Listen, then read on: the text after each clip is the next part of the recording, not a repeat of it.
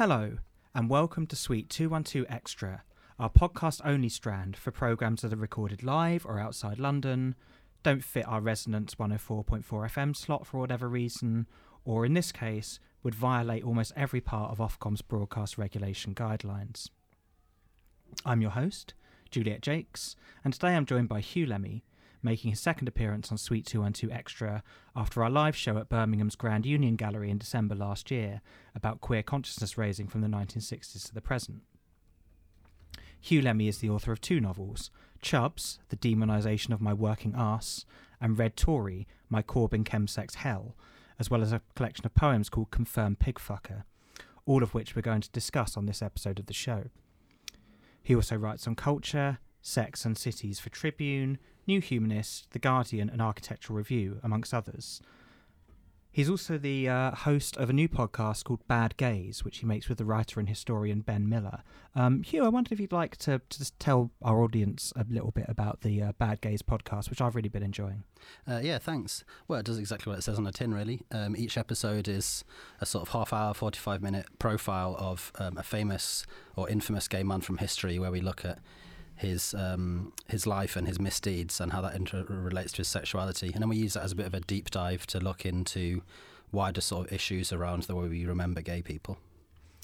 Great, yeah. I mean, I think it's a really interesting point that you make on the show that uh, gay male history, in particular, um, has maybe reached a point now where it's confident enough to talk about uh, to talk about the kind of misdeeds of certain certain gay men and not have to present every single um, gay person as as a hero. And you can learn as much, I think, about the um, about gay history and what gay people went through in the past by looking at a lot of these these men in their lives, because actually, quite often, their their misdeeds or their the, the sort of things they did were quite often shaped as well by wider social attitudes towards their sexuality. Yeah, um, and I think that's what's made the um, the show so compelling. I mean, you've you've mostly talked about people who uh, who are dead now, like the um, the SA leader in Nazi Germany, Ernst Röhm, or um, T. Lawrence, Lawrence of Arabia. Um, but you've also talked about um, the American um, uh, public figure Andrew Sullivan, who I think is the only person who's still yeah still with us. Um, so to talk about, um, I mean, I want to talk uh, mostly about your new book, Red Tory: My Corbyn Chemsex Hell, which has just been published by Montez Press. But I want to lead into that by talking about uh, your previous book, which came out in was it 2014? Yeah, I think so. Yeah. Um, Chubz, the demonisation of my working arse, which listeners who are interested in British politics um, and the, its publishing wing will know, of course, is a play on the uh, Owen Jones book Chavs, the demonisation of the working class, and uh, Chubz uses um, uses Owen Jones as a central figure. Huw, I wonder if you'd like to tell our listeners about the themes of that book, um, the way you use gay sex in the book, and the political background of the book, because it's quite different to the to the one that Red Tory is written in. I think.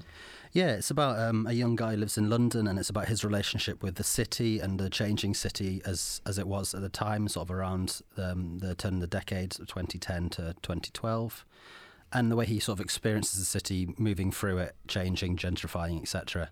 And uh, and then he meets this uh, this journalist on Grindr. There's quite a lot of this about the way people use Grindr as well.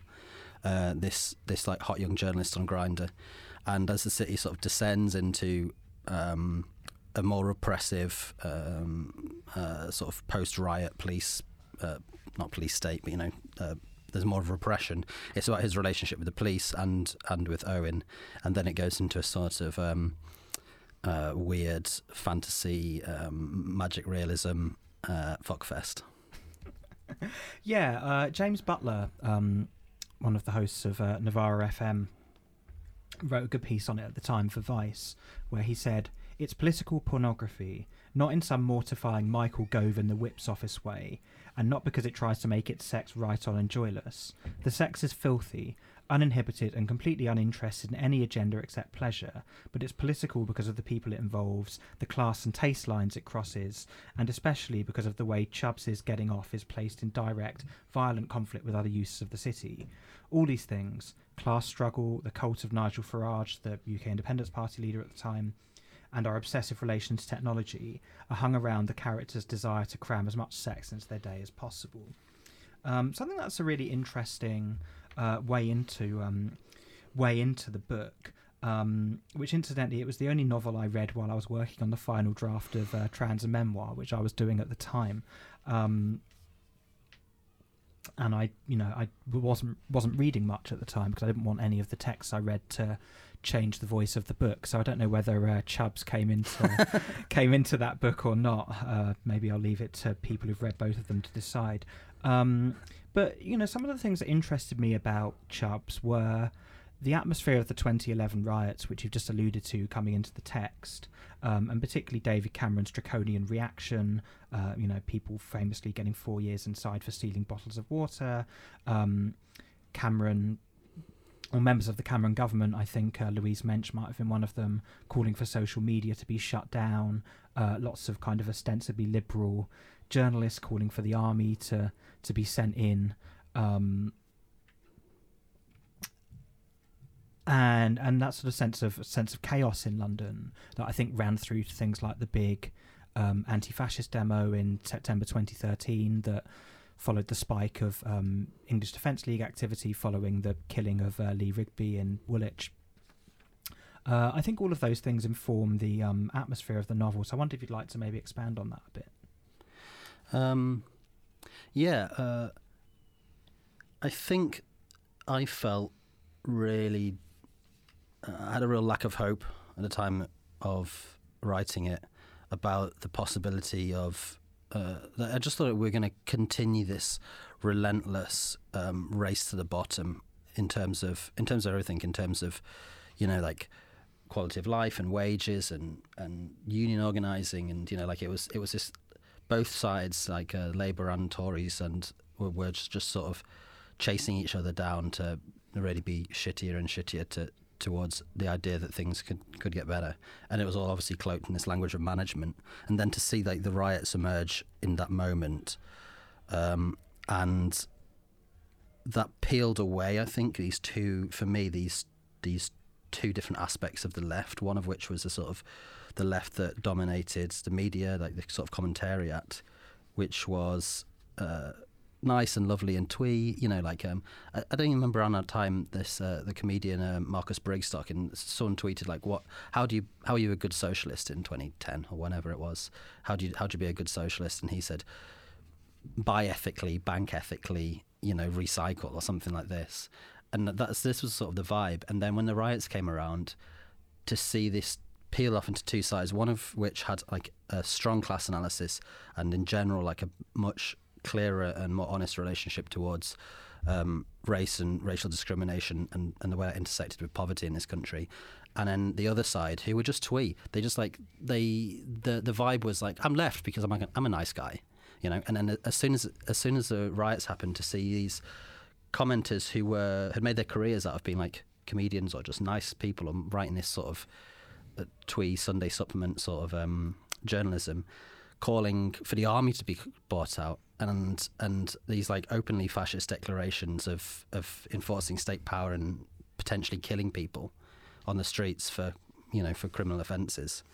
And that to me was like a real blast when I was writing it, and uh, that's something that was sort of in the back of my mind all the way through writing the book, which is why, why at the end I really wanted to focus on this, um, this look at uh, this look at civil disorder in in a different in a different way, I suppose. Yeah, and I really recall very very strongly the sense that um, anyone who was looking to have a kind of a class or racial explanation of the riots was kind of being forced into this subaltern position. You know, David Cameron uh, was very aggressive in telling people not to think about the material causes behind what was happening, um, and you know, in the way that Cameron's political rhetoric tended to work, just repeating the same handful of phrases over and over again in the hope of drumming them into people as receive wisdom.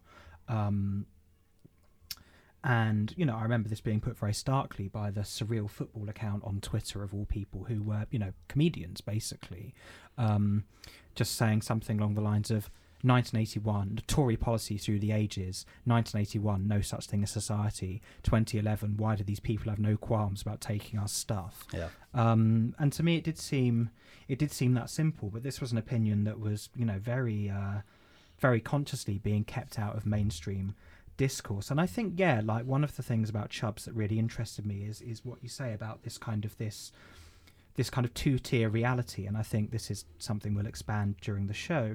Um, you know, you you've talked about um, you know these twin territories, these online social spaces that somehow exist separately from physical ones, um, and occasionally get superimposed onto each other, um, and this kind of schism between the the two, and hence the um, the uh, the sort of the the difference between sort of Owen Jones as a public figure on television in the pages of the Guardian and the Independent, um, and as somebody who's using something like Grindr and you know, of course, quite prolifically using Twitter as as he does, um, I think is quite interesting. So.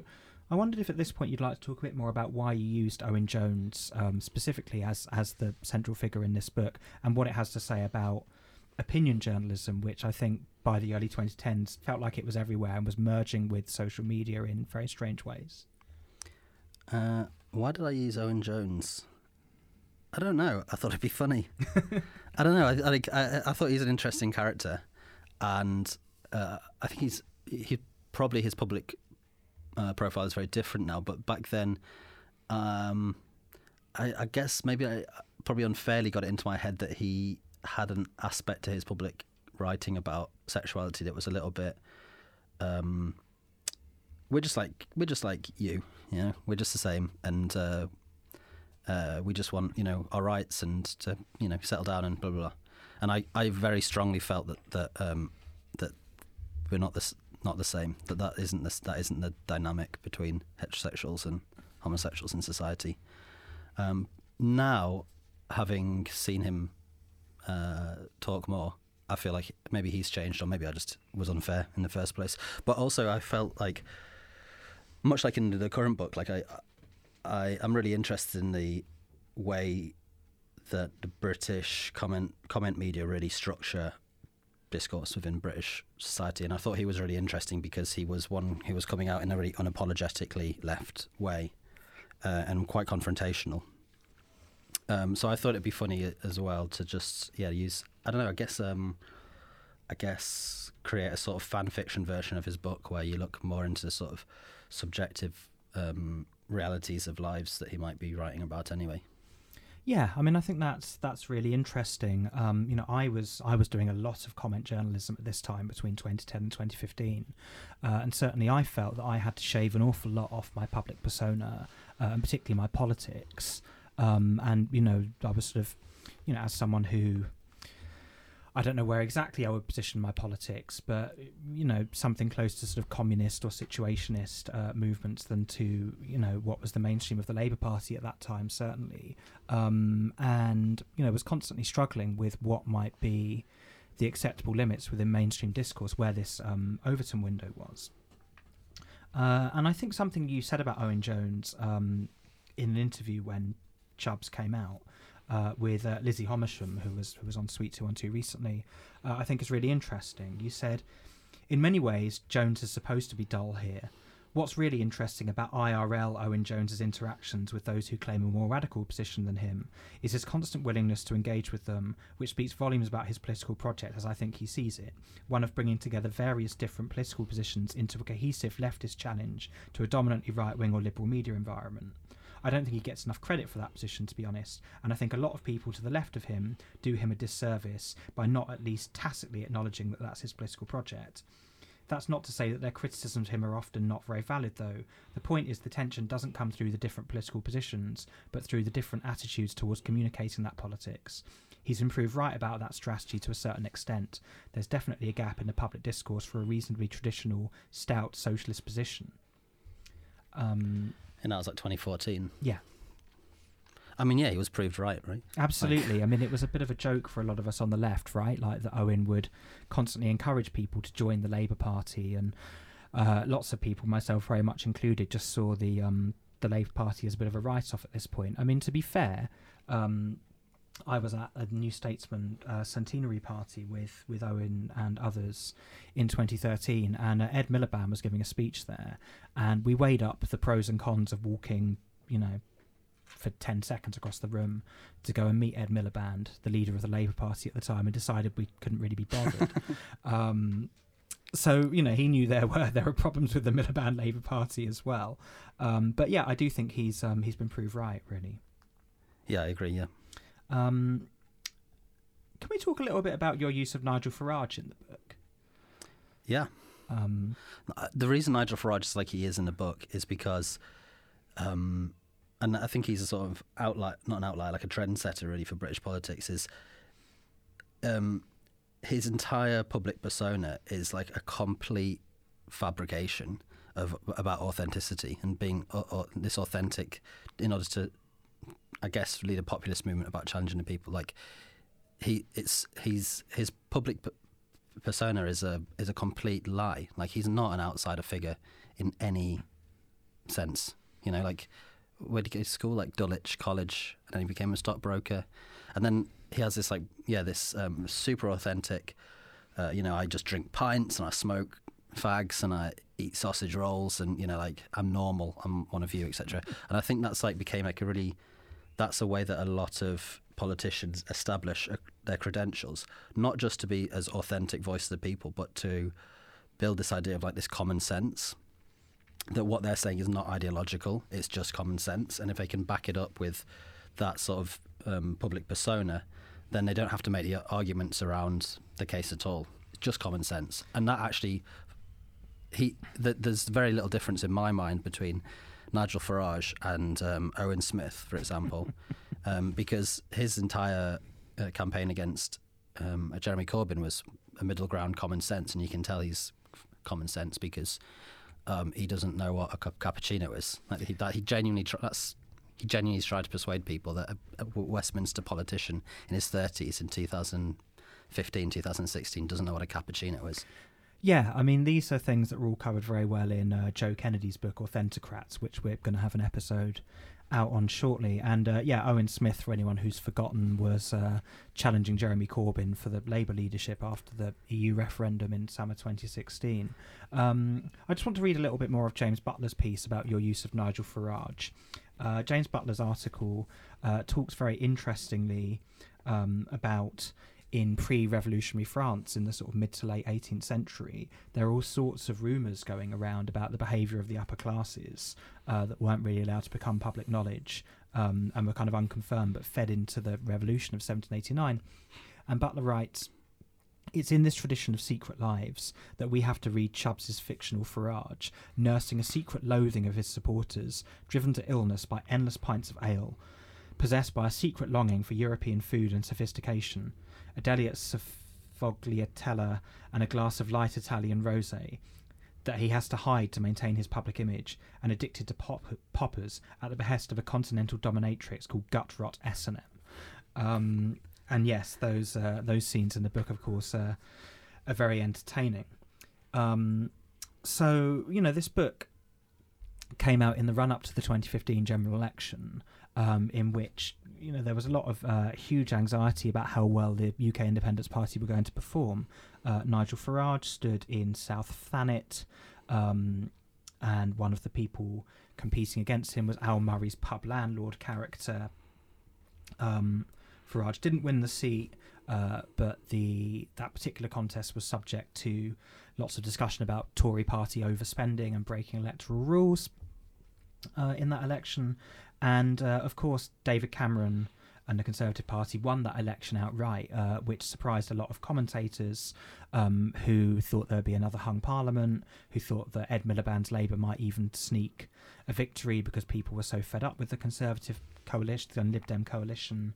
Um, I actually predicted that the Tories would win a majority on the grounds that, you know, as we've just talked about, the Labour Party policy platform in those years between 2010 and 2015 was so weak and unpersuasive and so reactive.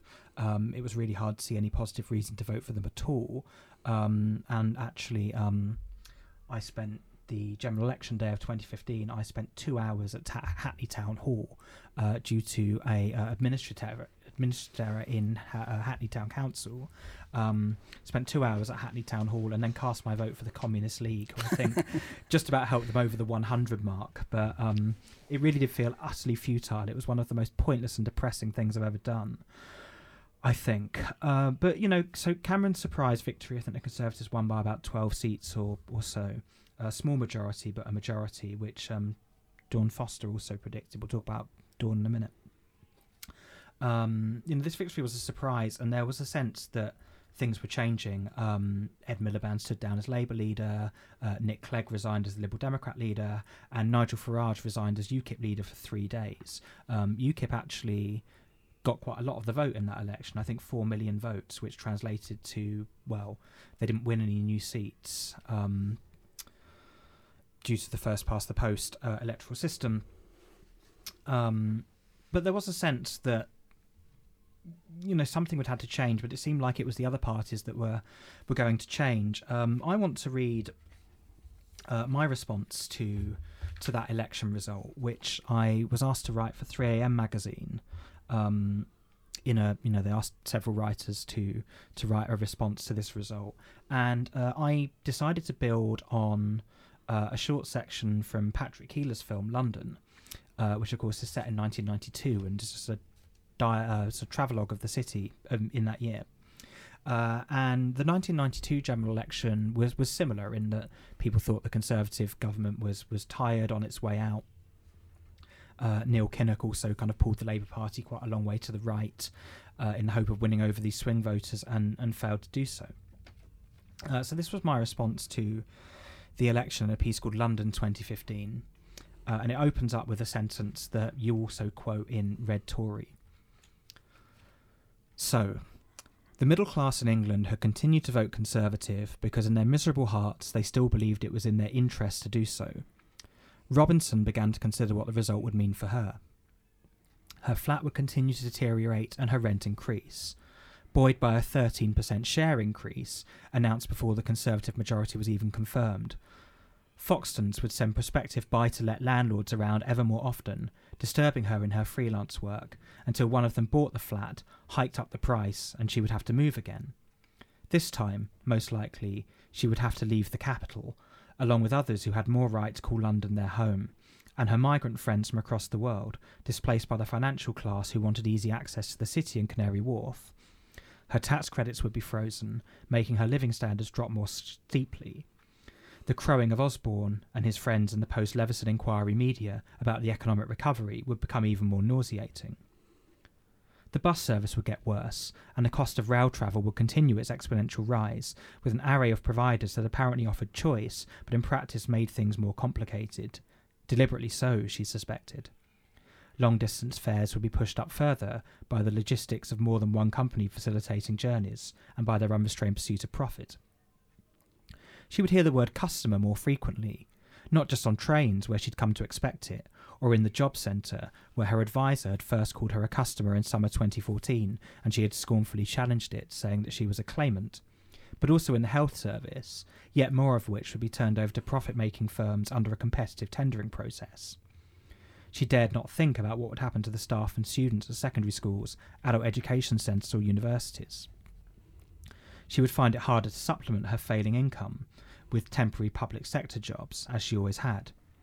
She asked how the artists, actors, and musicians she knew would structure their lives in a way that allowed them to create, especially as she wondered how many councils would follow Newcastle's lead of March 2013 and pass 100% cuts to their arts budgets. There would be more drunks pissing in the street when she looked out of her window, and more people sleeping on those streets when she walked home at night. The only thing likely to change that she that the only thing likely to change might be that local businesses would install anti-homeless spikes in their doorways, knowing that while their first usage in Manchester last year had provoked a social media outcry, their 50th probably would not. And she felt that the practice of dealing with undesirable public opinion by riding roughshod over it would likely be maintained until the last resistance was broken. She thought about how her disabled friends would be affected by another £12 billion of welfare cuts, a figure she hadn't imagined still remained to be removed. She wondered how David Cameron might top his gesture of preaching permanent austerity from a golden throne, But if 13 years of New Labour, followed by five of the Conservative led coalition, had taught her anything, it was that things could always get worse, and this morning they had. She thought about her lesbian, gay, bi, trans, queer, and intersex friends, whose bars and clubs would continue to close, whose drop in centres and counselling services would continue to have their funding taken away, and how progress would continue to be framed in terms of how many openly gay male Conservative MPs there were, or how many trans women had stood for election for the UK Independence Party. At her last recollection, the numbers were respectively 13 and 2. Momentarily, she gave thanks that she'd begun her gender reassignment via the NHS during the last year of Gordon Brown's government, hating the fact that the ongoing imposition of a Thatcherite society gave her so little choice but to prioritise her individual well-being above all else. As Adorno asked, how do you live a good life in a bad one? She may well suffer in future, she said, from the closure of support services for those who experience sexual assault or domestic abuse, even if she wasn't hit by the bedroom tax or cuts to council tax benefit as many others were. Perhaps, in East London, those services would be replaced by more of those crass cafes that took the name of whatever was there before. They would pop up gradually, the demographics would continue to change, and she'd see more and more obnoxiously phallic monuments to capital appear on the horizon, struggling to keep track of their cloying, overfamiliar names as she walked, head down, along the high street. Over the next five years, she would watch as the Conservatives attacked anyone or anything they suspected of breeding class solidarity or insurrectionary thought, unions and universities, artists and academics, and wondered where she would go. It wouldn't be back home. She had left her small town in Surrey, aged 18, at the earliest possible opportunity, but on her most recent return, the first thing that faced her at the station was an advert for the St George's Day Festival, a handwritten poster with an image of a man dressed as a crusader at the top. The middle class in England had continued to vote Conservative because they still believed it was in their interest to do so, and she wondered just how miserable their hearts could become. So that was a pretty pessimistic uh, response to um, to the Conservative victory. And one reason for my huge pessimism at that point was that the Labour Party's defeat came partly from the fact that they were completely wiped out in Scotland. Um, they went from, I think, 50 seats to just one at the end of the election after the Scottish independence referendum in 2014 and the um, concomitant rise of the Scottish National Party. Um, the SNP were often known as the tartan Tories in Scotland and had made a rhetorical feint to the left, at least kind of opposing the coalition's austerity programme. And the reaction of quite a lot of Labour figures, I think, in the immediate aftermath of that defeat was to say that they hadn't moved far enough to the right and that Ed Miliband, as he'd been painted by the Daily Mail and other newspapers, uh, was far too left wing uh, and was seen by the public as a dangerous communist. Um, which of course was how they painted his father, um, given that the policy platform of the Labour Party at that point could in no no way, not even in the stupidest fantasies of the right wing press, be uh, be presented as such. Um, but then something quite unexpected happened. Um, I don't. It certainly wasn't something I saw coming. I don't know if it was something you saw coming. The um, the ascension of Jeremy Corbyn to the Labour leadership. No, no, not at all. Obviously, um, I, I, think very few people would have predicted it. Most of all, Jeremy Corbyn. He seemed very surprised to have won. Yeah, I mean, he said he expected to, at best, get about twenty percent of the vote. Yeah. Um, I think Stephen Bush at the New Statesman, who you know, he's politics are not my politics, but he you know, has a much more sociological approach than a lot of people in the political centre. And he predicted that the Labour Party would move to the left. Um, and of course, he was right. The introduction of one member, one vote in the Labour Party leadership elections after the Collins report of February 2014. Which, if uh, I'm right in saying, was was an attempt to quash the left, right, absolutely. by stopping the union bloc. Yeah, yeah that's right. Um, yeah, uh, the classic law of unintended consequences. um, so that was brought in, and I think James Meadway uh, was one of the first people to see the political potential of that. Um, but that meant that the um, the Labour Party leadership was chosen with 15% of the parliamentary Labour Party as MPs nomin- have you know as the threshold for for nominations. So it meant that anyone wanting to enter the race had to get 35 nominations. Uh, but then the actual leader would be chosen in just a one member, one vote system with registered supporters and affiliated members through trade unions. Um, Corbyn got the 35 nominations um, hours, I think, before the um, before the process closed. Uh, and a lot of the people who nominated him were people who just felt they should widen the debate, and they were so confident of beating the left that they were happy to happy to include him. Um, I looked again, uh, preparing for the show, at the list of people who nominated Corbyn, and there's some really surprising, um, surprising figures. You know, as as well as long-term allies of his, Diane Abbott, John McDonnell, Dennis Skinner, and uh, people who've become prominent since, younger leftists like Clive Lewis, Cat Smith, Kate Osamor. Uh, there are also some kind of like right wingers like uh, Frank Field, the uh, Blue Labour figure Jon Cruddas nominated Corbyn, uh, certain people who've become sort of harder to pin down like David Lammy and Emily Thornberry, um, and party elders like Margaret Beckett, who she apologised after did said it was a big, the biggest mistake for political life. Yes. Um, and of course, you know, Corbyn very quickly built momentum after the campaign began in June 2015. Um, new members were able to join until August 2015, and Corbyn was well ahead in the polls by then. Uh, and Owen Jones argued in The Guardian that the reason why Corbyn was so popular was because he offered a coherent, inspiring, and crucially a hopeful vision uh, for the Labour Party. And I think the coherence actually is really important there. I think the the problem with the Ed Miliband Labour Party wasn't even so much where it positioned itself ideologically, but the fact that it was quite hard to tell what it was for and who it was for. Mhm.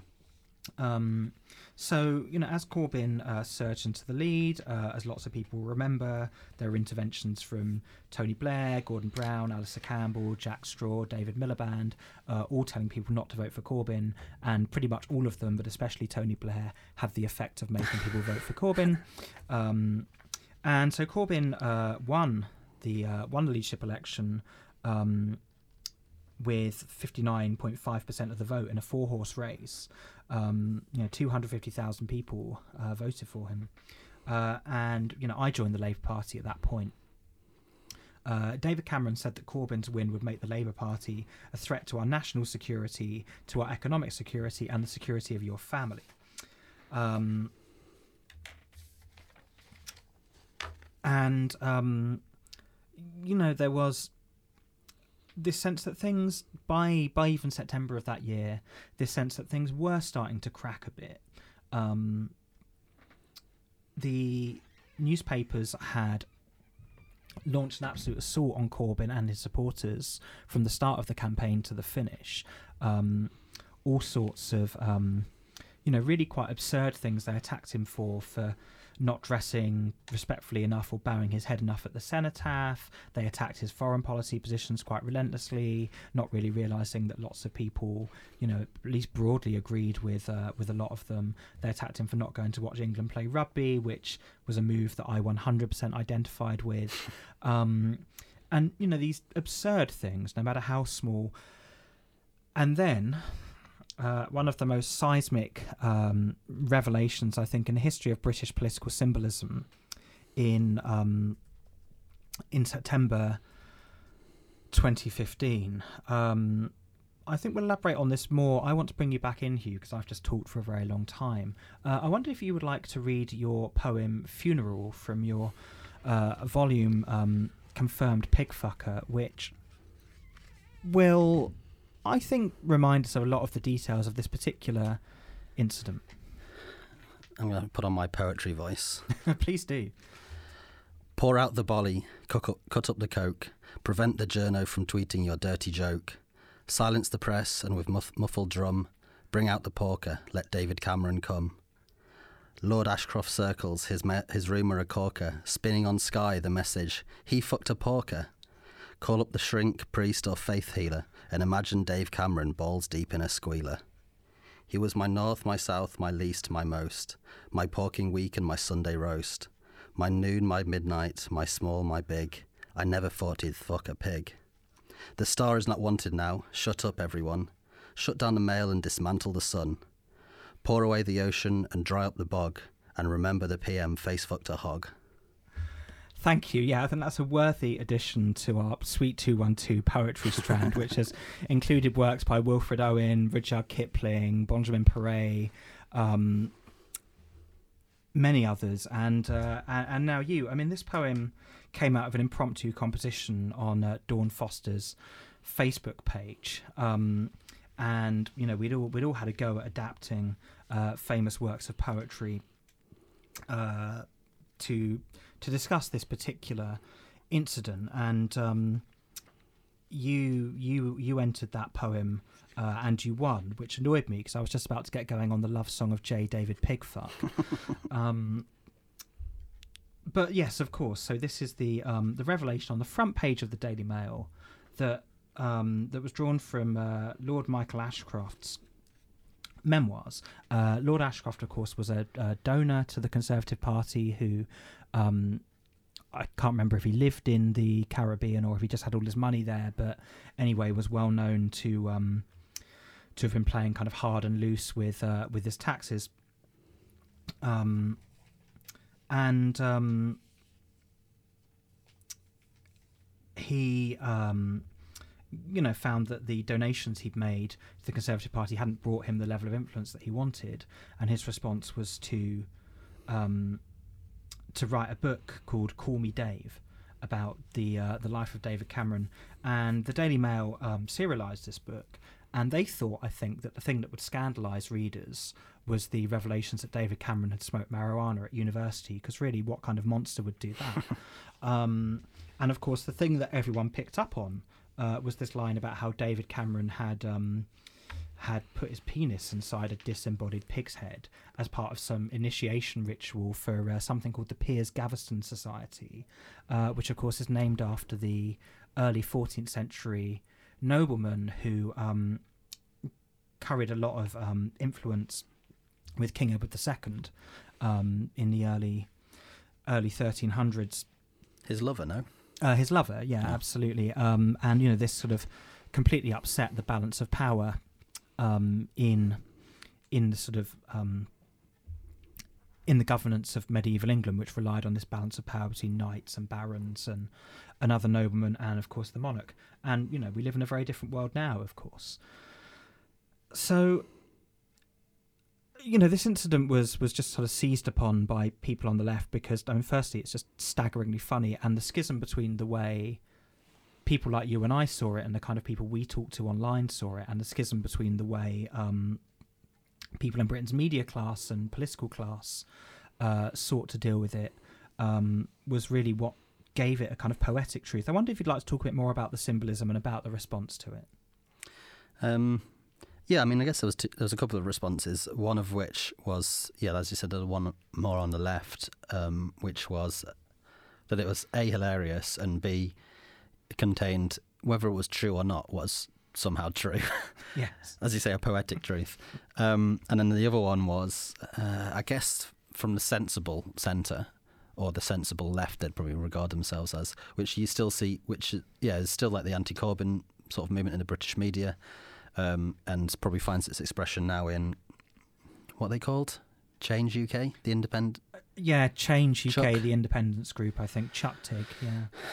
Um, I'm I'm not bothering to really learn it because hopefully it'll disappear sooner. I mean, I really enjoy making fun of them. um, I mean, it's very easy to make fun of them, but it's also incredibly enjoyable. But you know, and certain um, uh, um, Guardian columnists who insist on uh, the uh, every the literal truth of everything, saying, "Well, well, can you really say this is true?" I mean, who cares? Like, it, it, there was it chimed, right? It resonated in a way that the book was full of rumors that didn't resonate, but this one resonated. Um, and I think one of the ways, kind of the one of the ways it resonated, and one of the reasons he could get away with it and survive it as a political thing is because um, because it kind of it was totally believable. Do you know what I mean? Like it was it didn't actually really shake anyone's idea of who David Cameron was. It just confirmed it, or you chose not to believe it. Um, but even if you didn't believe it, it wasn't. I feel like if you came from a different class background, if you were, you know, came up through the union movement, for example, and became an MP, and then a photo emerged of you, age 21, having sex with a pig, or a rumor came out about it, it has an air of perversion. Whereas I just assumed that people who go to Oxford are like that anyway.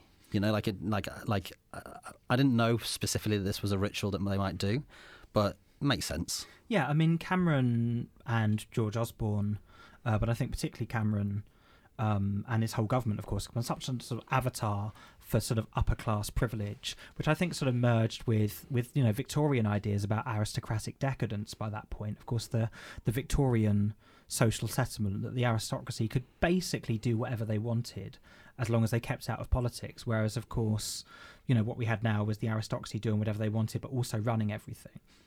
Um, but sort of continuing to get away with it. And I think, you know, just laughing at this kind of symbolism was, you know, the left was still in a fairly subaltern position then, despite the ascension of Corbyn. It felt very precarious.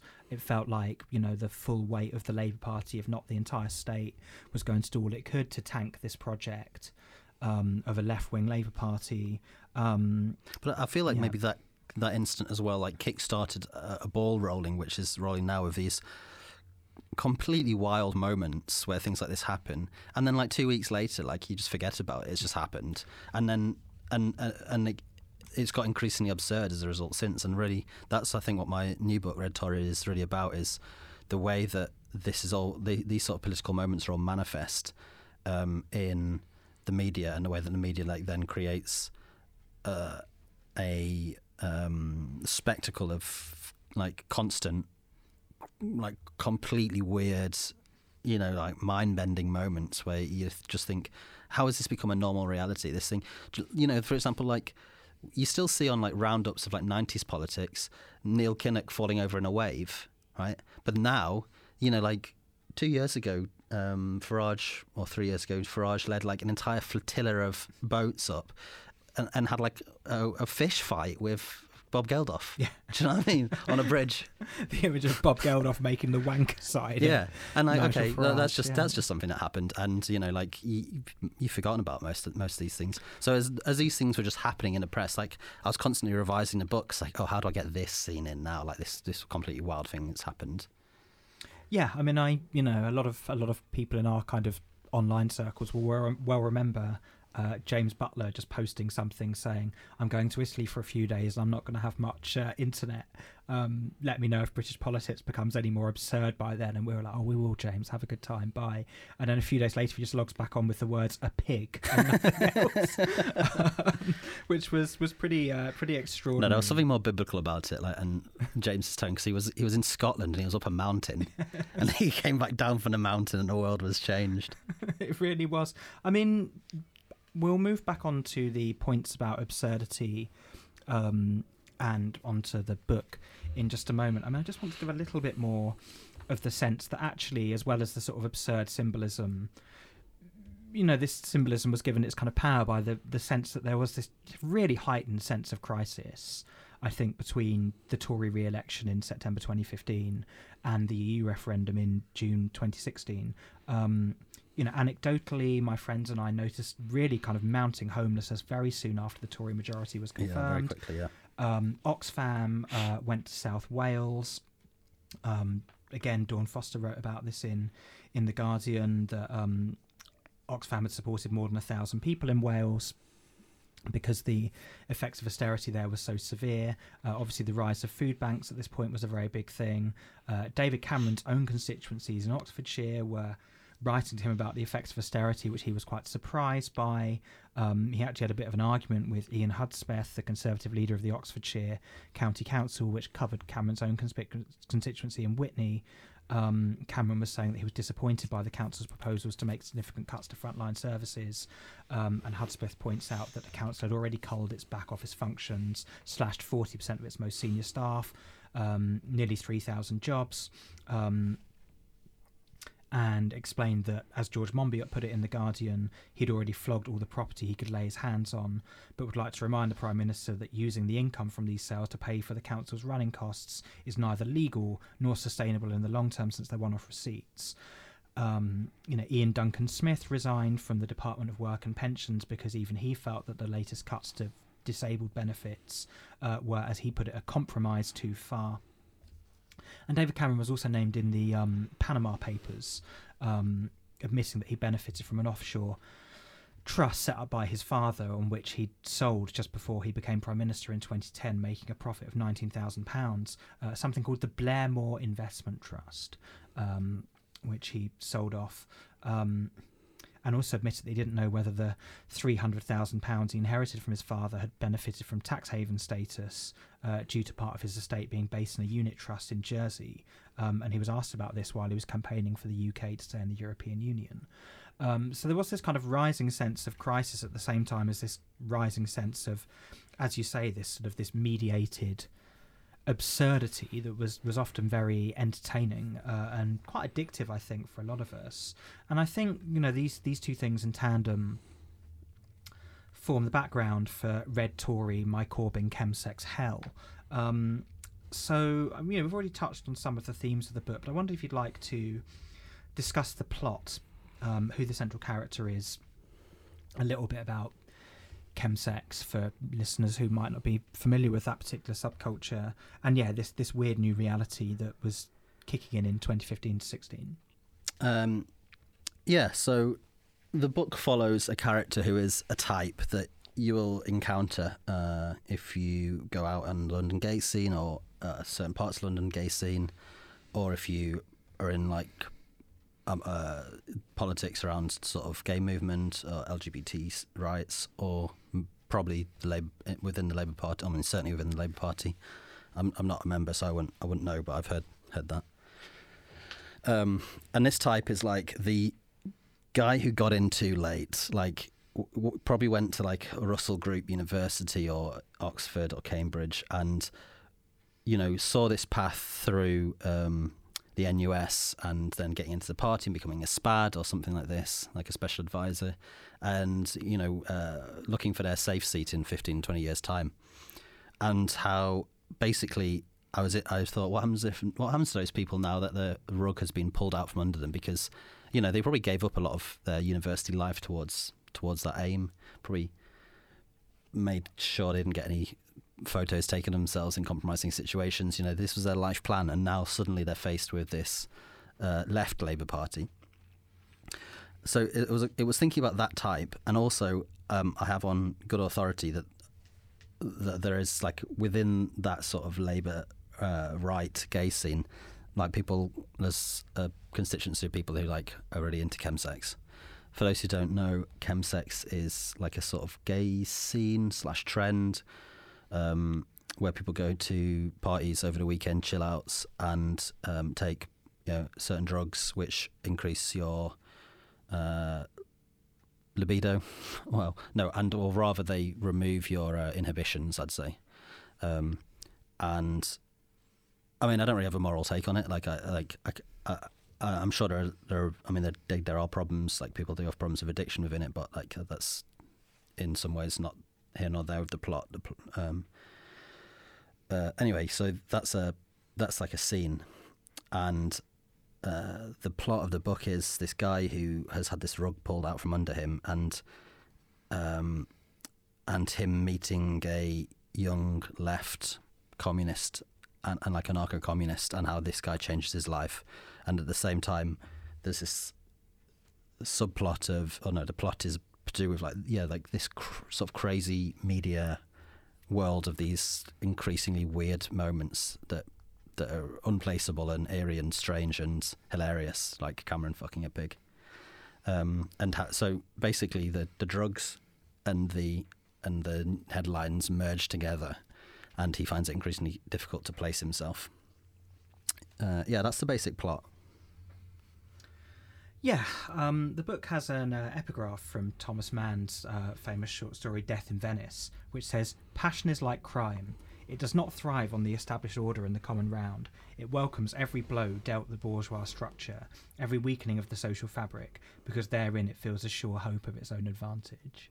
Um, was there any particular reason for, for including that as the, uh, as the no, I was reading just reading it at, when I, at the time when I was sort of right about two thirds of the way through writing it, and um, I felt like it chimed with both this and the earlier book, and I felt that I was um, uh, there's a trolling aspect to it. Do you know? Do you know what I mean? Like it's like a troll, like like yeah, let's just fuck things up and then see what happens. Like that chaotic aspect to it. Yeah, and the the book certainly does does feel chaotic. Um, you know, Tom Buckle, the the central character, who's described as the ambitious young moderate Labour apparatchik, rising happily through the party bureaucracy on a diet of bottomless brunches, legitimate concerns, and drug-fueled Blairite sex parties. Um, you know, he certainly finds himself more and more kind of confused by what's what's going on. He's got a circle of um, of gay Labour youth friends who are all kind of moderates or centrists or Blairites, whatever you want to call them. Um, and yes, he meets Otto, the uh, the young the young radical, um, and is trying to situate himself within this within this landscape. Um, I think this might be a good moment to have a reading Sure. reading from the book. So maybe you could talk about this uh, this section and why it's important to the plot, and just give a bit of the background before you read the the segment. Sure. Um, so one the basic conceit, or one of the basic conceits in writing a book, is um, what if the the the the accusations of the sort of centrist and right wing papers regarding momentum, Corbyn, the Labour movement were true? Like, what if they were a red horde who were coming for your children, and etc. etc. And one of the like hilarious sort of authenticrat things that I'm sure you've noticed over the last couple of years is a lot of these sort of discussions around class um, obviously this being Britain and nobody ever being able to talk about actual money and work and the actual dynamics of what class is. Instead, they talk about food and clothing, but especially food. So, yeah, for example, Owen Smith earlier pretending not to know what a cappuccino was, calling it a posh coffee, a posh frothy coffee.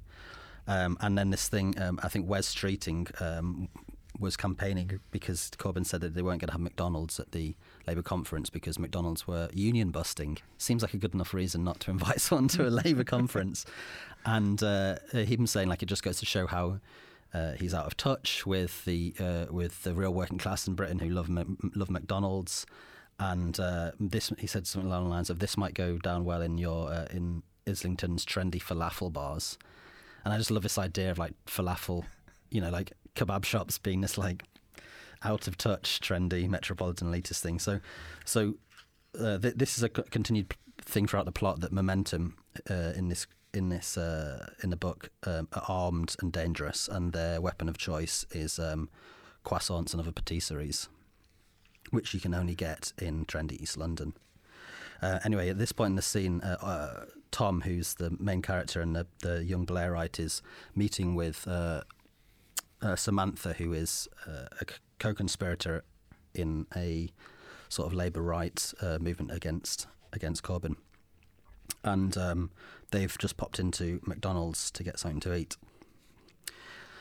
Sharing their second conspiracy of the evening, yards from Horse Guards Parade, they were so enamoured with each other's secret knowledge they didn't hear what the other diners had heard a slow, thudding moving down Whitehall from Parliament and up to Trafalgar Square. Sirens were normal in this part of town, as were the whistles of police outriders. A man who'd just left the restaurant pu- pushed back through the double doors, clutching his brown paper bag. Lock the doors, he yelled to the manager. Quick, lock the bloody doors. Two service assistants came round the counter to see what the commotion was. In the street outside, people could be seen running up towards Nelson Nelson's column. A manager in a suit joined the two serving staff before rushing them back, uh, both back into the restaurant. Their arms waved frantically, guiding people away from the front windows. Away from the front of the store, please! Move back, move back! The manager fumbled his keys trying to lock the door as some of the larger men working in the kitchen came forward to offer their help.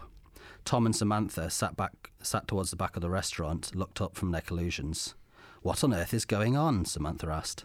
Reds in it, the, che- the chef said. Coming up from Parliament. Reds? Tom asked. What sort of Reds? Falafelists, I reckon, he replied, dragging a table towards the door. Can you move back towards the kitchens, ladies and gentlemen, for your own safety? He called out towards the customers, still loitering at the windows, nervously trying to have a safe view of the kerfuffle. You have to let me through, Samantha said to the manager. I'm sorry, madam. For your own safety, you need to go back to the back of the restaurant and away from the windows. We've been given advice and training from the Metropolitan Police about exactly this sort of situation. The street outside was empty. Cars and traffic had been diverted. Pedestrians had long scarpered from the menace. Sirens rang around from a distance, but the only presence of the authorities was an occasional riot clad police officer, backing away from the threat. Tom and Samantha refused to move. I'm in the party, she told the manager. Well, perhaps you can have a word of your comrades, he said in a sard- sardonic tone, jamming a thin, me- thick metal chain through the door handles. She didn't appreciate it, but stayed back a little, eyes shifting from Tom to the windows. The eerie calm of a deserted London street. Christmas or civil disorder, not a soul. Suddenly, an enormous crash. A croissant exploded into the street, thrown from a considerable distance, detonating on impact and spreading a shower of pastry across the road. The manager dove back from the window, covering his face and head. In the back of the restaurant, a woman began screaming in shock. Two big, burly kitchen workers sat with their backs braced against the front door. It's always the workers who get hurt, isn't it? Samantha whispered to Tom, nodding in their direction. The plucky pair ducked behind a banquette. Please don't panic, ladies and gentlemen. The police are aware of this situation. The manager called, but the end of his sentence was cut short, drowned out by enough croissants pitched from the unruly mob of liberal metropolitan snob thugs, crashing this time against the window of the bus stop. Shards of reinforced glass and thick buttery pastry crashed against McDonald's windows, setting off the building's alarms. The noise inside was deafening the high pitched screech of burglar alarms, the crying and wailing from the customers at the back of the restaurant, the intermittent thuds and bangs of the volley of patisserie pitched full force up the busy London street. Outside, riot cops formed a line across the road. They'd been issued with long shields the first time in years. Tom could see them from the corner of the window, thudding their batons against the shield wall, a line of Anglo Saxon defence against French tyranny unchanged in a millennium. The mob appeared to march on unabated. For a moment, it looked they were continuing past, like they were continuing past the burger joint, and Sam and Tom looked out at each other, hopeful at their chances of sneaking away. The first few lines of the protest were thick with troublemakers. Face masked, they shook their red banners, black emulsion painting slogans dribbling across them, towards the line of the brave bobbies. This is how the Nazis started, a voice shrieked from the back of the restaurant. In the middle, a large upright banner fluttered against the strong, cold wind pushing through the city. Tom tried to make out what was painted on it. Two sturdy poles held it aloft, but which trade union could possibly back Corbyn's red falafel thugs? As the mob slammed against the shield wall, the banner twisted in a tide of hate. Tom was sure it was written in English, but for his life he couldn't read the characters. They jumbled in front of his eyes. One moment he picked out the word Corbyn, the next mutiny, the next Karl Marx, the absolute boy, Diane Abbott, before the letters shifted again. A crude painting of a croissant and kitchen knife, or was it hammer and sickle? A Dobbs slogan. No more gammon, we demand quinoa. Tom rubbed his eyes and felt a sense of nausea rising. He hadn't touched any Roman marching powder for a week. He thought that hallucinations had died. He was getting clean. He could swear he was clean. And yet here he was, sick and stressed, trapped by the red falafel guards when he was just trying to get a quick, a quick, quiet bite to eat in his favourite dining establishment, which he visited regularly because he was just a normal kind of guy. And the world shifted beneath his feet again. What was up and what was down? He squinted again, making out the crude watchword inscribed on their banner Islington or death. The crowd bunched up now, trapped from both lines both ends by lines of police and dogs as snatch squads began to pick out ringleaders and drag them from the crowd. The restaurant was totally surrounded by an increasingly angry crowd. The manager grabbed Tom and Sam from behind their banquette and dragged them towards the serving counter. From the crowd, Sam heard a yell. Here, look, it's a McDonald's, a symbol of all that's wrong with our neoliberal capitalist establishment, despite being favoured by many working class folk who must nonetheless be suffering from false consciousness. Let's free them from their chains. The building shook as another volley of three, four croissants, possibly a pain au chocolat, slammed against the window, cracking the bulletproof windows. Tom poked his head above the parapet, seeing what damage had been done. Fuck, they're trying to get in, he shouted over the noise of thuggery and absolute disregard for parliamentary process. The doors were shaking, the lock was broken, and a thick chain and padlock the manager had used as a backup looked in danger of straining to limit too. They had to get out of here but if, before the elitist mob broke through and tore them limb from limb. That's when Tom saw him, pushed up against the window, his cute little nose ring tinkling against the fractured plate glass. Otto, radiant. His face wasn't like the others, picked out with the plain and dowdy features of hate. He looked pained by his presence there, Tom felt. The space around him blurred, just Otto visible. And now, a quiet moment, Tom's heart began to race, his face pounded with anxiety. He'd ignored his calls and texts, and now he was here? This must be something, he told himself. Despite feeling no shame at his dining choices or class background, Tom pulled his head low against the counter. If Otto saw him, would he be furious? What right had he to, what right had he to be furious at Tom though? Why did he feel so guilty?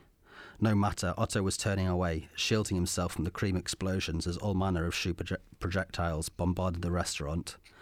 That's when Tom managed to read his hand scrawled slogan on, on Otto's placard, held aloft into the crowd total bottoms for falafel socialism. Suddenly, a disturbance behind the cowering gang. A stream of riot cops smashed into the restaurant from the back entrance. Get out, get out, get out, screamed the lead officer, shooing the little group towards the kitchen, ro- kitchen door. They were safe just at the moment a profiterole finally smashed through the plate glass window, showering the riot officers in glass and cream. Out in the fresh air, Tom couldn't believe what was happening. A line of police led the crowd away from the riot, as another line ran in the opposite direction, batons drawn. How did things get like this, this bad? How did such a fracture in reality happen? How could Otto be one of them? Samantha dusted herself off and took a bottle of water from the police liaison officer, but Tom stood there on the cold of the embankment, silently, his hands clutched to his head, trying to come to terms with his absolute disaster. Otto was a total bottom. Thanks, Huw. I think that's um, that's the most I've laughed on uh, on one of these shows since my um, multiple attempts to read Robert Conquest poem about George Orwell to uh, Owen Hatherley and Fatima Ahmed a few months ago. Um, yeah, I mean, uh, I read the novel over the weekend. I think that was my favourite scene. It was certainly the um, one of the parts of the book I found the funniest, although it's far from the only part of the book I I found hilarious. Um, I was actually um, with someone and reading a lot of the passages to her um, this weekend, and we were both just uh, just in, in hysterics. I mean, it really is is obviously it's a very funny book, and it's you know it's in case anyone hasn't clocked by now, of course, it is a is a work of satire.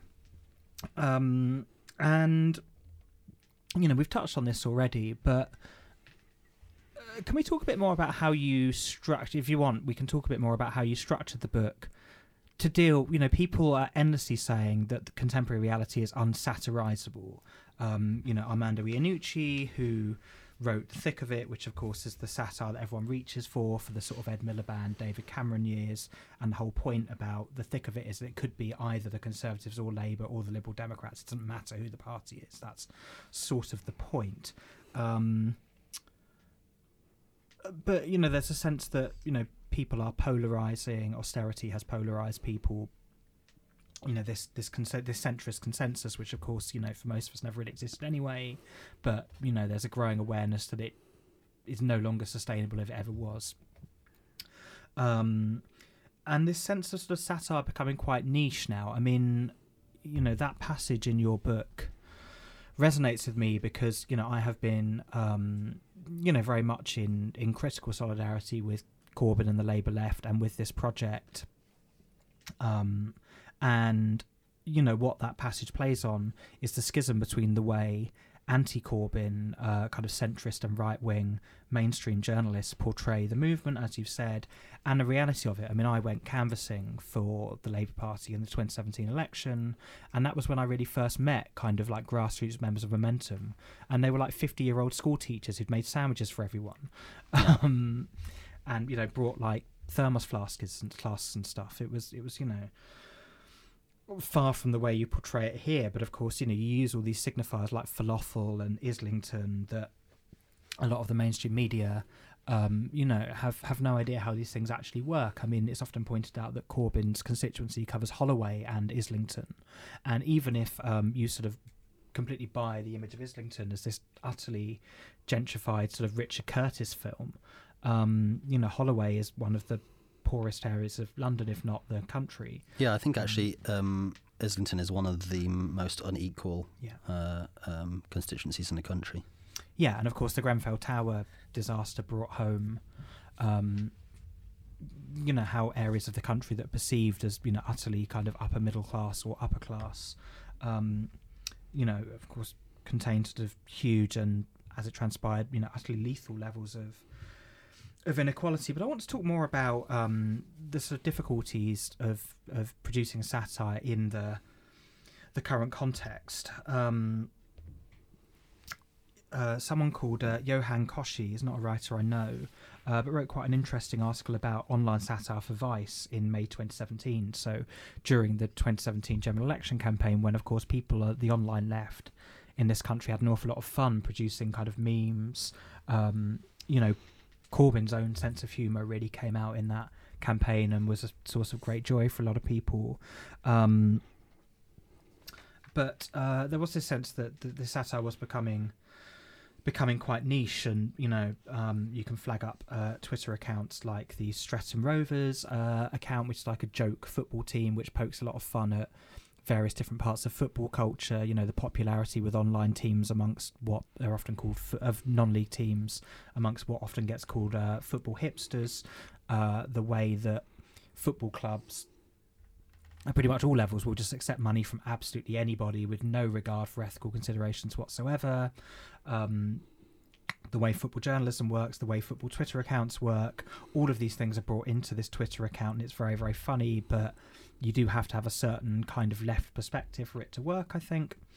Um, the same goes for uh, Simon Hedges, the um, uh, Orwell underscore fan on Twitter, um, who is a parody of uh, centrist journalists. And the person who does the account, who's not named in the Vice article, says that you know the account has a teasing sense of credulity. He says a few people think it's real. Hedges gets a lot of anti-Blair flack from mainly well-meaning people who think he's just another dickhead journalist. And of course, it's playing on the fact that there seem to be so many a disproportionate number of centrist journalists on Twitter compared to the number of centrists you meet in actual life. Um, so the creator says the people on Twitter who really get hedges are usually under 40, on the left, have at least critical support of Corbyn and the Labour Party, and most crucially know the types of Twitter personas Simon is meant to be satirising. And in the article, it flags up a sample tweet. Um, and it says, My own analysis of Hillary's harrowing defeat has come to the following conclusions liberals are great and we should carry on as normal. uh, which, you know, we, we laugh, but that's pretty much been their reaction to everything that's happened over the last few years. Um, Riley Quinn from the uh, Trash Future podcast says, I think, quite perceptively, that the main thing that's characterized a lot of Anglo American liberals over the last few years is this absolute refusal to process a new piece of information. Yeah. And um, I think that's that's fair. Um, in the article, uh, Kochie talks about the way that a lot of satire relies on a set of assumptions about how things should be and contrasting it with how they are. And that that's what the thick of it plays off, I think, this idea that there is this kind of like this slick um, PR style of politics is essentially good. Um, and, you know, the schism between this ideal of this slick politics, maybe personified by a figure like Barack Obama, um, or indeed Aaron Sorkin's West Wing, um, which is very popular with a certain type of liberal or centrist journalist. Um, and you know the schism between that and the sort of ineptitude of the people that Malcolm Tucker is trying to coral into being a competent political outfit and the sort of weird imagery that comes out of that. That's something the thick of it very much plays off. But um, you know, in this article, Kochie talks about um, you know when society loses its idea of what politics should look like, traditional satire becomes sort of meaningless. Um, and a lot of the most effective online satire you know doesn't recommend anything about how things should be Hmm. um, you know we're, the the reason why Simon Hedges is so funny um, for example is it's a very good parody of how centrist journalists actually are there's nothing recommended there about how they should be Yeah, I mean, absolutely. Like I, um, I think a lot of the best parody at the moment just restates, like in a slightly different different word. Like maybe maybe with some of the sort of justifying um, patina taken off exactly what their p- point is. Like there is nothing that Simon uh, uh, Hedges says that isn't isn't he just repeats the opinions really but he but he does so like yeah having stripped off the the veneer a little bit you know Yeah, absolutely. Um, and I mean, you know, you we, we talked about this before the show, and you talked about how a lot of this satire creates an audience through through shared jokes, and obviously some of these come into Red Tory, but maybe Red Tory will create new jokes for people as well. Yeah, um, there's a uh, architecture. There was an architectural writer critic in New York called uh, Herbert Muschamp who wrote about gay audiences, and he said that one of the real um, tragedies, one of the many real tragedies of the AIDS crisis in the 80s and 90s in New York, is it destroyed the gay audience. Uh, which I think is a really valid and intelligent point, which is that to create um, to create certain types of artwork, you need an audience that is educate, mm, educated in the subject at least, or like well versed, and can understand the references that are bought and the nuances and slips between between manners and stuff. And I think with satire and especially satire at the moment, uh, that's that's vital. Um, and I uh, yeah, so I think that's that's one aspect of it. And and when I was writing this book and also um, Chubz, I was like writing it for an audience. Like I was like my audience, which I was thinking about a lot, was people I follow on Twitter. That's basically it. And also, they that most that the uh, now I feel like satire is like with, with especially with Twitter is really collaborative. People are adding to stuff the whole time. Like these are in jokes that are created through people riffing with each other and helping to pull out some of the trees behind this like ridiculous um, political discourse that we have, and that is both joyous to watch. Like it's really fun. Like like that's the only reason why you'd still be on Twitter in this day and age, right? Is to see like how like just normal people are like so much more intelligent and humorous than the people who are paid to do, to do that. Um, is is what that's that's uh, one thing I felt very strongly about it, and also, um, I feel like there's a um, uh, well, sorry, what's my other point? Yeah, that, that also that um, as things get more separated or dis- or disparate, um, that that's the only place that those satires can really exist because I don't feel like people just I don't feel like people say in the centre don't find um, Simon Hedges or Real Realpolitik or some of those other threads funny. They just don't can't read it. In the same way that for me, writing this book, when I looked at the sort of attacks on Corbyn and like the satire satires about Corbyn from the centre, I just don't get it. Like, because it doesn't ring, doesn't ring true in any way, way to me whatsoever. So I think it might be at times like maybe I've taken as taken as real some of these attacks on like you know Corbyn's red thugs. Maybe they were satirical. I don't know. Like that's that's this big disparate gap in these audiences, and so yeah, like I feel like the audience create the audience is like a key part in creating the satire, and then the satire satire itself creates the audiences. So, so that now, especially on Twitter, like a lot of those conversations um, uh, exist in inside this language of satire, which which for me rings very true, but could only really be understood if you if you're an extremely online person. Um, and so, some of it has now bled into real life for me. For example, um, there is what I think is probably one of the greatest political threads ever on Twitter, which is oh, I've forgotten now who posted it, but it's um, uh, Tim Farron as the pub landlord, uh, as a pub landlord he's a nice, amiable, easygoing guy, but it tries to fit into every single uh, interaction or payment in his pub the fact that the water's turn, turning the frogs gay.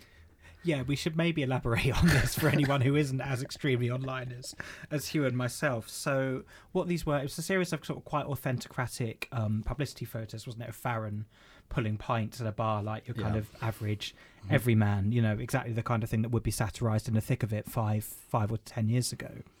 And, um, you know, these have been captioned with uh, Tim Farron was basically found, um, you know, was a evangelical Christian. Of course, he was MP for your your constituency where you grew up in uh, Cumbria. Mhm.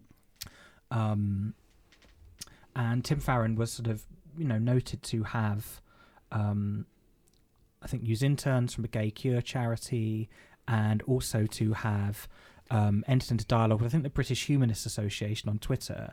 But it was Uh, like one tweet. it was like one tweet, which was- ago. spun out into this whole kind of thing, which again drew on a comparison with, of course, the far right um, um, Alex Jones. social media person or YouTube personality Alex Jones from Infowars, um, who you know had this whole thing about chemicals in the water turning frogs gay, and sort of extremely online left Twitter turned this into something similar for Tim Farron and just made sort of tons and tons of memes. But now, like, Um, um, whenever I see Tim Farron, sometimes do you know, like in my dad's local paper or whatever, you know, stood on a uh, stood on a train platform complaining about something, or I don't know, doing whatever good work he does in the community. In my head, he's he's literally one second away from nudging the uh, train conductor and asking him about if he knows about the frogs. Well, I mean, I did an episode, a sort of crossover episode of Suite 212 with Real Realpolitik about their radio play Tim Peaks, Farron Walk With Me. And the satirical device there is quite similar. You know, there's a sense of. there's a sense of kind of delusion and the kind of the, the sense of just the general weirdness of British politics, you know, runs through the whole thing, not least because, you know, I mean, the title is a, you know, is an obvious pun on Twin Peaks, Farron Walk With Me, but, you know, the sort of the, the aesthetic and the sort of feel of Twin Peaks is brought into the episode. Um, and, you know, there's a sense of confusion that, that runs throughout and you know the whole the whole the whole play it's about two hours long is about you know tim farron basically getting into politics in order to deal with the gay frog menace um, as well as just promote milk um, which again relates to some images that were shared on um, twitter in the run-up to the 2017 election of tim farron making some sort of bizarre expressions and his really weird um, some sort of milk promotional um, photo shoot um, and again the sort of the humor comes from the repetition right? I mean you know real politic and others made so many memes about tim farron that you know on the sort of online left no one took this guy seriously at all but it was quite rare in that this did actually cross over into the mainstream media during the 2017 election campaign. I mean, you know, the the media didn't really have a compelling attack line on Farron looking weird while holding milk, but they did ask him about his views on gay people, and it kind of tanked his campaign really. And again, a lot of centrist journalists were saying in the run up to the 2017 general election, "Oh, forget about Corbyn and his weird Islington falafel throwing thugs. Uh, you know, the real opposition is Tim Farron, and he, um, you know, his campaign collapsed." Very, very quickly, partly because of um, of the way the online left, rather than take him seriously, just treated him as a figure of fun. Yeah, I also um,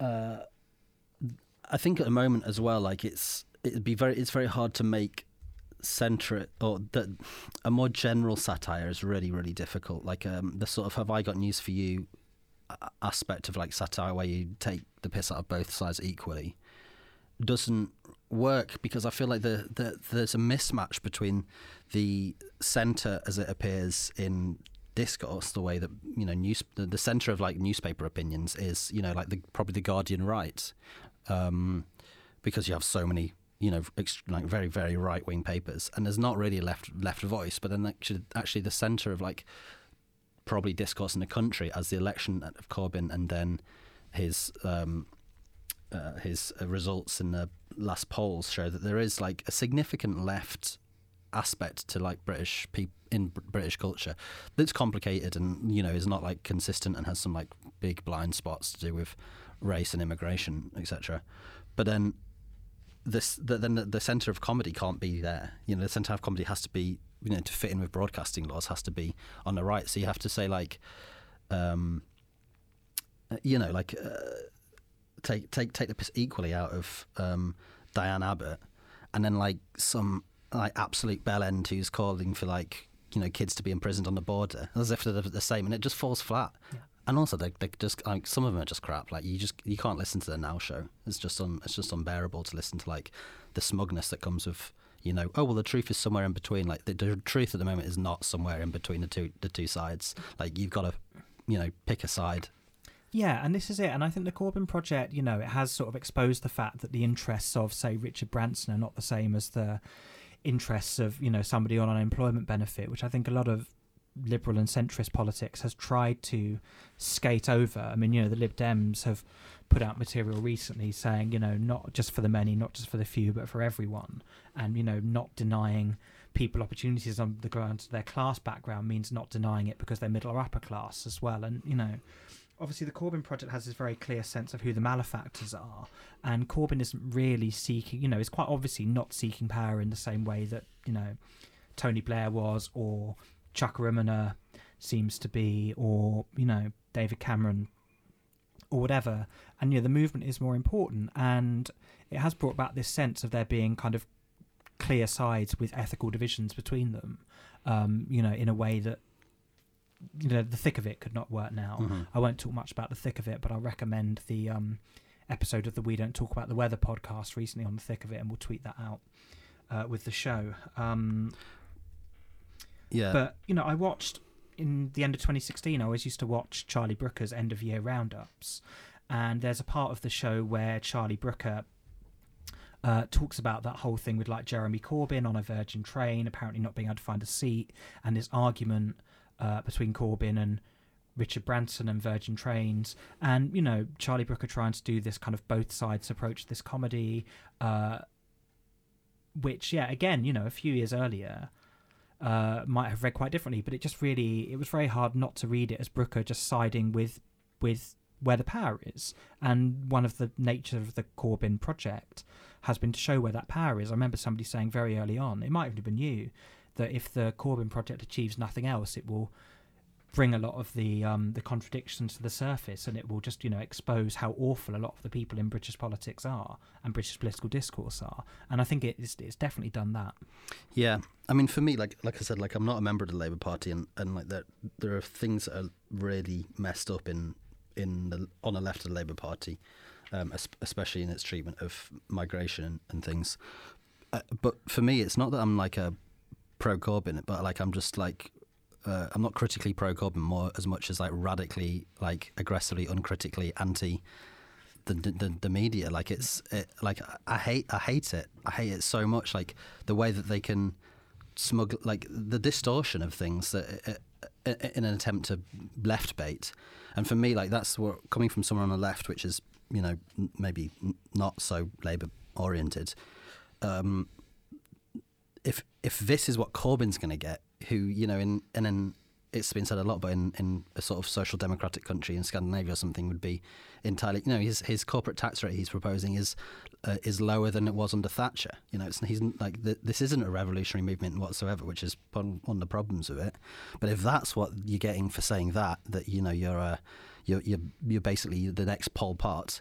What hope is there going to be for anything else? Like you that like just yeah, so for me, it's like an anti-left baiting position, which I think is what the book is really based around. Yeah, and it's the same for me. Absolutely. I mean, I you know I I am a Labour member, and I feel very very ambivalent about it, and I'm not sure I'm going to renew it um, because I was a student member when I was doing my PhD, and I've now finished my PhD, so um, so I'd have to pay the kind of full rate, uh, and you know I might decide to you know use that money elsewhere, but um, I'm I'm exactly the same. You know, I I have a sort of a strong dislike for centrist media that comes out of the fact that I worked within it for sort of 10 or uh, between 2010 and 2015 um, and was sort of pushed out by a kind of transphobic centrist backlash, um, partly against what I did and partly against the emergence of trans people in mainstream culture as a whole. And social um, media. and social media. And uh, you know so I have a, a you know very strong dislike for these people based on that, and we talked about that on an episode of Realpolitik,